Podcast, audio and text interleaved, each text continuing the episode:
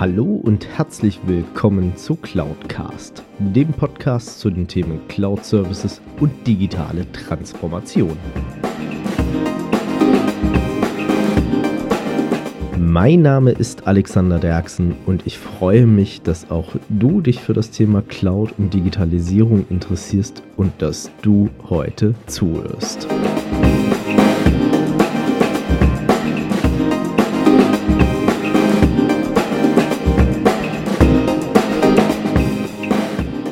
Ja, hallo zusammen und herzlich willkommen zu Folge 73 von Cloudcast.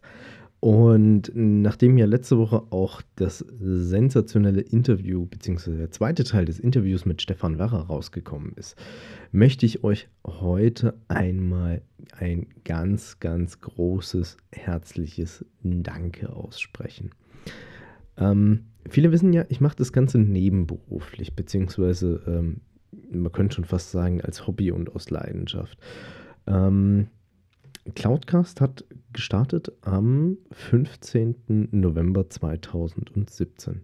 Also es war offiziell der Tag, wo die erste Folge dazu produziert wurde. Und wie sich das Ganze jetzt inzwischen in 73 Wochen entwickelt hat, ist einfach phänomenal. Ähm, wie vielleicht der ein oder andere gesehen hat auf äh, beispielsweise iTunes, und das ist ja so eine der Messgrößen für das The ganze Thema Podcast, seit nun fast zwei Monaten befindet sich dieser Podcast in den Top 10 der iTunes-Charts in der Kategorie Wirtschaft. Dafür schon mal an euch da draußen. Vielen, vielen lieben herzlichen Dank, denn ohne euch wäre dieses Ergebnis nicht möglich gewesen. Aber so richtig zum Ausflippen gebracht habt ihr mich am 14. März.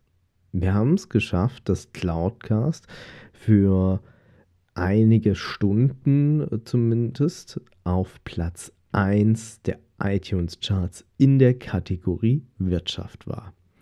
Dafür an euch da draußen vielen, vielen herzlichen Dank für eure Unterstützung, für euren Support und ich kann es einfach nicht in Worte fassen. Ich hätte nie damit gerechnet, dass es so weit kommt, beziehungsweise dass wir es so weit schaffen. Und äh, bin natürlich darüber hinaus extrem dankbar an euch da draußen und möchte euch das natürlich gerne in diesem Zuge mit dieser Folge auch ein Stück weit wiedergeben. Doch es ist auch noch was weiteres passiert. Und zwar bin ich inzwischen Medienpartner des Hamburg Innovation Summit 2019. Und dazu natürlich ein klein wenig Werbung. Also was ist der Hamburg Innovation Summit und für wen ist das Ganze eigentlich was? Der Hamburg Innovation Summit bzw. HHIS dreht sich rund um das Thema 4.0. Denn wie wir wissen, 4.0 ist die Plattform für Transfer und Innovation. Am Donnerstag, den 23. Mai 2019, kommen interessierte Visionäre, Gründer und Zukunftsgestalter in der Altonaer Fischauktionshalle in Hamburg zusammen, um sich über die aktuellen Megatrends auszutauschen.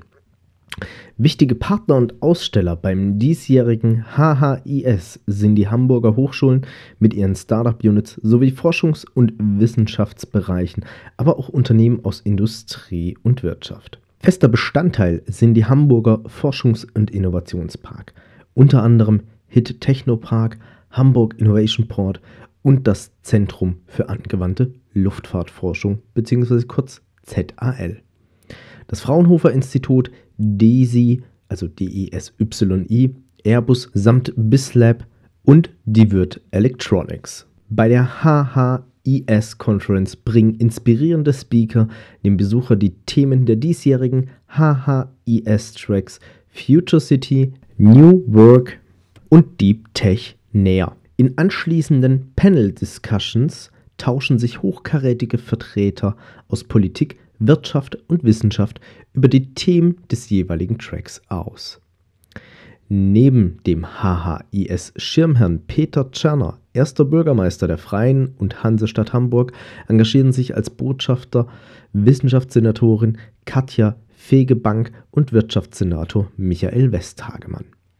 Egal ob frisch gestartet oder etablierte Unternehmer, auch Unternehmerinnen, Gründungsinteressierte oder Wissenschaftler, natürlich auch Wissenschaftlerinnen, bei der Hamburg Innovation Summit Academy bieten sich jedem eine große Auswahl an Workshops an.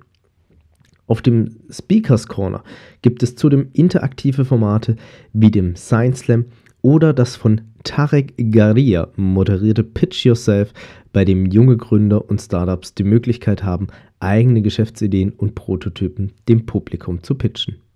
Durch das gesamte Programm führt die Spiegel TV-Moderatorin Corinna Lampadius und alle weiteren Informationen und Tickets findet ihr unter hamburg-innovation-summit.de.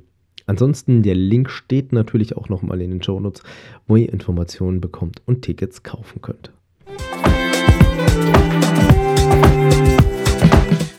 So viel also zur Werbung. Aber ich habe natürlich auch heute Content für euch vorbereitet.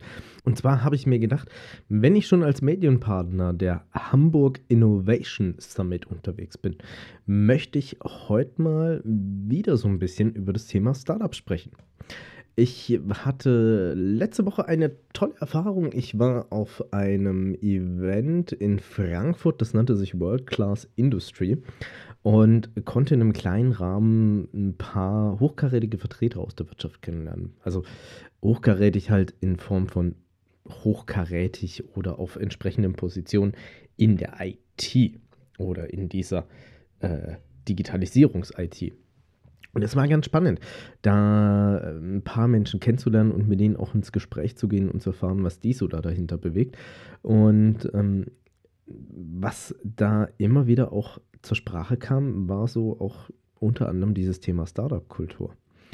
Und ich beschäftige mich ja von der Digitalisierungsseite aus mit vielen Themen. Sei es äh, das Thema Prozesse, Technologien, Disruption und ähm, wie es nicht alles heißt. Aber es ist ja auch so, mit Digitalisierung oder auch Disruption wird immer wieder das Thema Startups irgendwie in Verbindung gebracht, beziehungsweise die Begriffe werden miteinander verknüpft. Und was macht denn so ein Startup eigentlich aus, habe ich mir jetzt noch die Frage gestellt, beziehungsweise mir auch ein bisschen überlegt.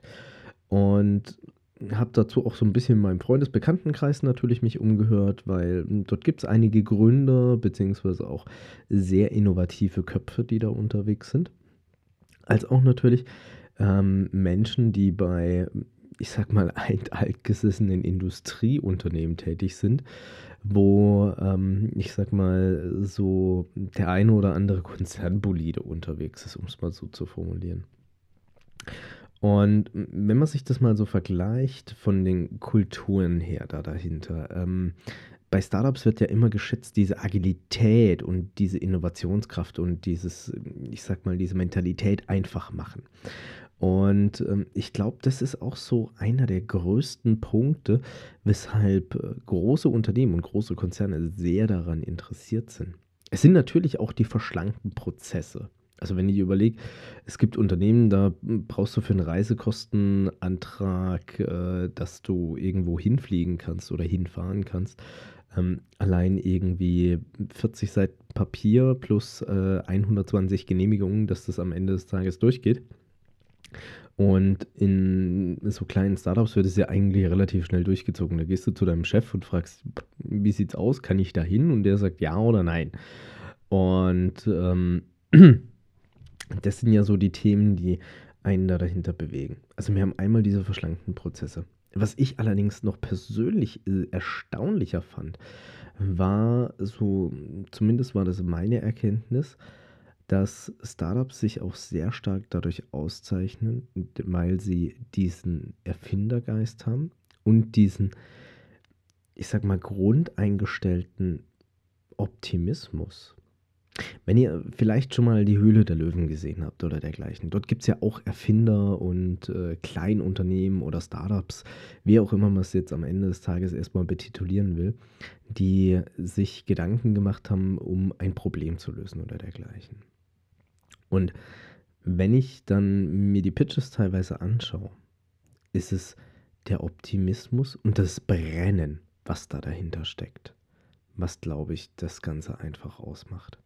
Weil ich war ja auch schon für Konzerne teilweise tätig und was man in so alteingesessenen Strukturen irgendwann feststellt im Laufe der Zeit, ist auch dieser Aspekt, dass, ja, ich sag mal, so eine eingefahrene Struktur einfach da ist.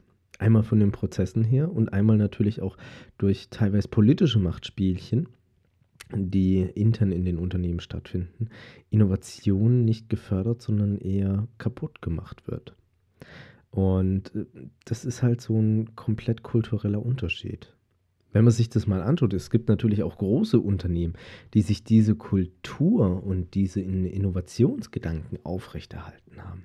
Beispielsweise eines der berühmtesten Beispiele ist Google. Ich habe irgendwann mal in einem Artikel gelesen, ein Entwickler bei Google kann eigentlich den in Anführungszeichen lieben langen Tag machen, was er will.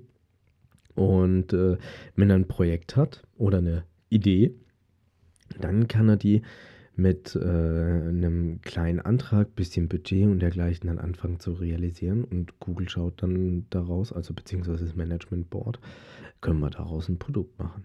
Berühmteste Beispiele, die wir kennen, Google Maps und Google Earth. Da waren Entwickler da, die hatten die Idee, lass uns doch irgendwie so eine interaktive Weltkarte machen. Und heutzutage ist Google Maps nicht nur eine Informationsquelle, wo sich irgendwas befindet oder wie ich von A nach B komme. Nein, es wird ja inzwischen auch sehr intensiv zur Reiseplanung benutzt bei vielen da draußen. Und äh, das gleiche ist es ja auch beispielsweise bei mir, wenn ich zu meinen Terminen bei meinen Kunden muss. Das ist auch aber natürlich dann im Umkehrschluss, sich diese Kultur aufrechtzuerhalten, wenn dann Startups von großen Konzernen gekauft werden.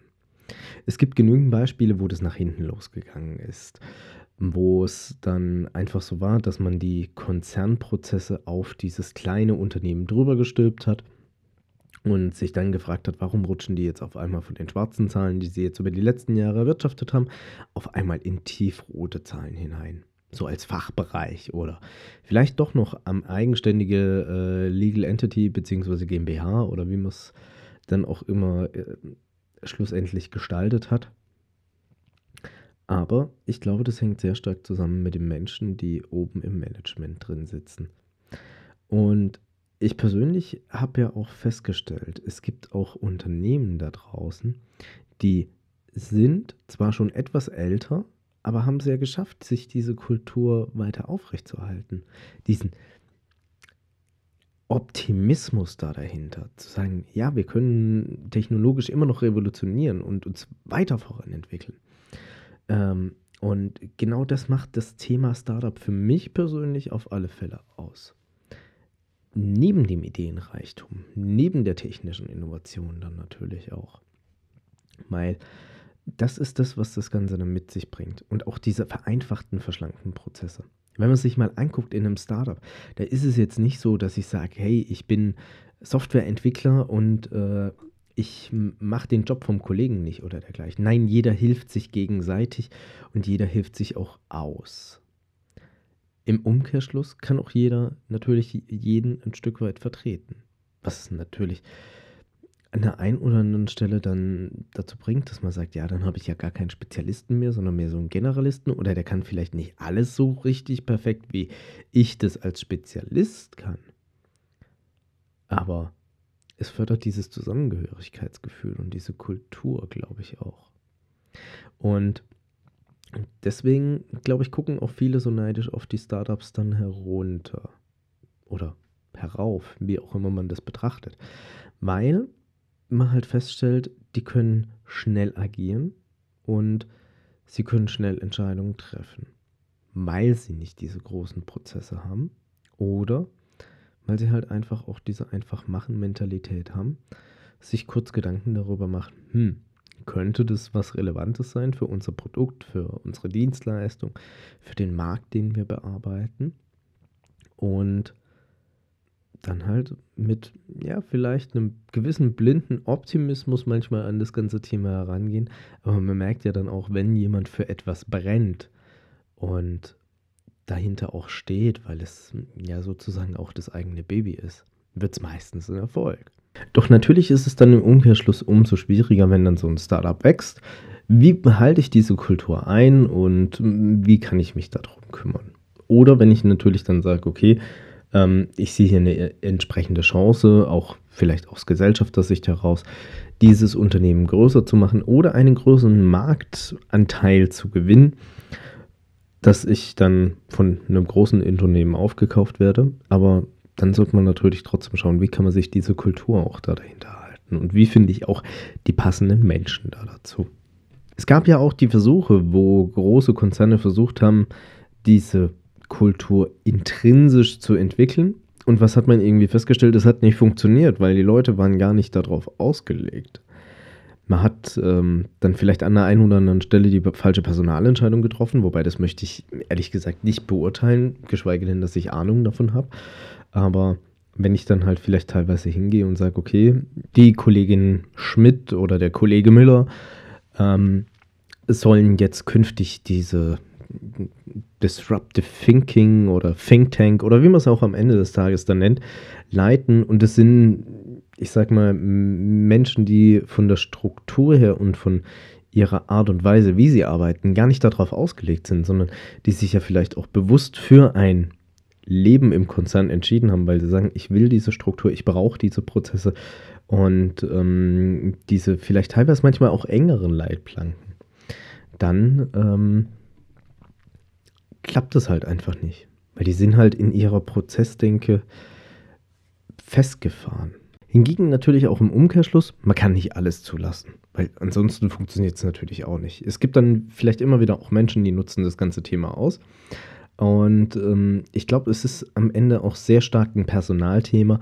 Wird ein Startup zum Erfolg oder halt nicht? Wenn ich hingehe und sage, okay, ich stelle jemanden ein, der äh, zwar meinetwegen irgendwie ein extrem hohes, attraktives Gehalt bekommt, weil man halt entsprechende VC-Finanzierung da dahinter hat und man das Ganze stemmen kann, der aber, ich sage jetzt mal überspitzt gesagt, eine stinkfaule Sau ist, dann hilft es einem auch nicht weiter. Nein, ich glaube, Startup braucht am Ende des Tages wirklich diese Kultur dieses gemeinsamen Schaffens, ähm, dieses, wir können die Welt erobern und dieses Optimismus da dahinter. Und ich glaube, das ist so ein bisschen auch die Quintessenz da daraus. Es ist mehr eigentlich, was für eine Persönlichkeit bringt er mit? Ähm, in welcher Kultur möchte der arbeiten? Passt der zu uns? Und ähm, weniger dann unbedingt am Ende des Tages die fachliche Qualifikation, an das man es dann festmachen sollte, ob es dann klappt oder auch nicht. Ich habe ja auch einen Freund, der ist äh, in vielen Unternehmen unterwegs als Berater gewesen, beziehungsweise auch als, ähm, ich sag mal, Sales Enabler oder Business Development. Und der war auch lange Zeit bei Konzernen beschäftigt und äh, war dann auch bei Startups drin. Und er hat auch festgestellt, es gibt Unternehmen, da funktioniert es, die wollen diesen Aktionismus, die wollen den Optimismus. Und es gibt andere, die fangen dann an, sich Prozesse irgendwie aufzuerlegen. Die sind gar nicht notwendig. Und damit machen sie sich dann kaputt. Oder sind dann auch alteingesessene Vertriebler beispielsweise, wird, glaube ich, da gern genommen, die dann irgendwie eingekauft werden für sündhaft teures Geld. Die kommen aber mit dieser Kultur gar nicht klar. Also diesen begnadete Verkäufer. Aber kulturell, nee, das sind die nicht gewohnt. Und das ist, glaube ich, dann das Ausschlaggebende auch am Ende des Tages. Warum es funktionieren kann oder warum halt auch nicht. Ich persönlich bin großer Freund der Startup-Kultur. Finde es auch immer wieder spannend, was da am Ende des Tages dann auch dabei für Ideen entstehen und für neue technische Innovationen. Das finde ich persönlich extrem spannend und es gefällt mir auch, das Ganze zu beobachten. Ja, ich glaube, mir gibt es eigentlich zum Thema Startup jetzt erstmal gar nichts zu sagen. Es gibt viele, viele tolle Ideen da draußen und diese gilt es natürlich irgendwie entsprechend umzusetzen und zu porten. Und ich glaube, rein jetzt mal grundsätzlich gesellschaftlich oder auch äh, politisch gesehen, wir sollten diese Gründerszene deutlich mehr fördern. Jetzt nicht, dass jeder morgen seinen Job hinschmeißen sollte und sagen sollte, hey, ich werde jetzt selbstständig oder Unternehmer. Ja, so ganz funktioniert es natürlich nicht. Es sollte natürlich schon eine gewisse Substanz haben. Aber ich glaube auch, diese Vielfalt am Ende des Tages bringt uns dann auch voran und auch weiter und ähm, macht es ein bisschen bunt und äh, damit vielleicht auch an der einen oder anderen Stelle wuselig, natürlich auch unübersichtlich. Aber auf der anderen Seite kommen so viele tolle neue Ideen auf und vielleicht auch dann Ideen zusammen. Denn äh, wie man es ja beispielsweise an unseren Kollegen in den USA beispielsweise sieht, diese Silicon Valley-Mentalität, nicht mehr sich gegenseitig verschließen, sondern miteinander zu kommunizieren oder auch zu kooperieren, hat einen gewissen Erfolg über die Jahre hinweg gebracht. Aber damit möchte ich diese Folge für heute auch dann erstmal schließen bzw. beenden. Es hat mich gefreut, dass ihr zugehört habt. Freue mich über euer Feedback in den Kommentaren. Verabschiede mich in die nächste Woche. Wünsche euch natürlich viel Erfolg bei eurer Digitalisierung bzw. eurer Einführung von Cloud Services. Bis dahin alles Gute, euer Alex Derksen.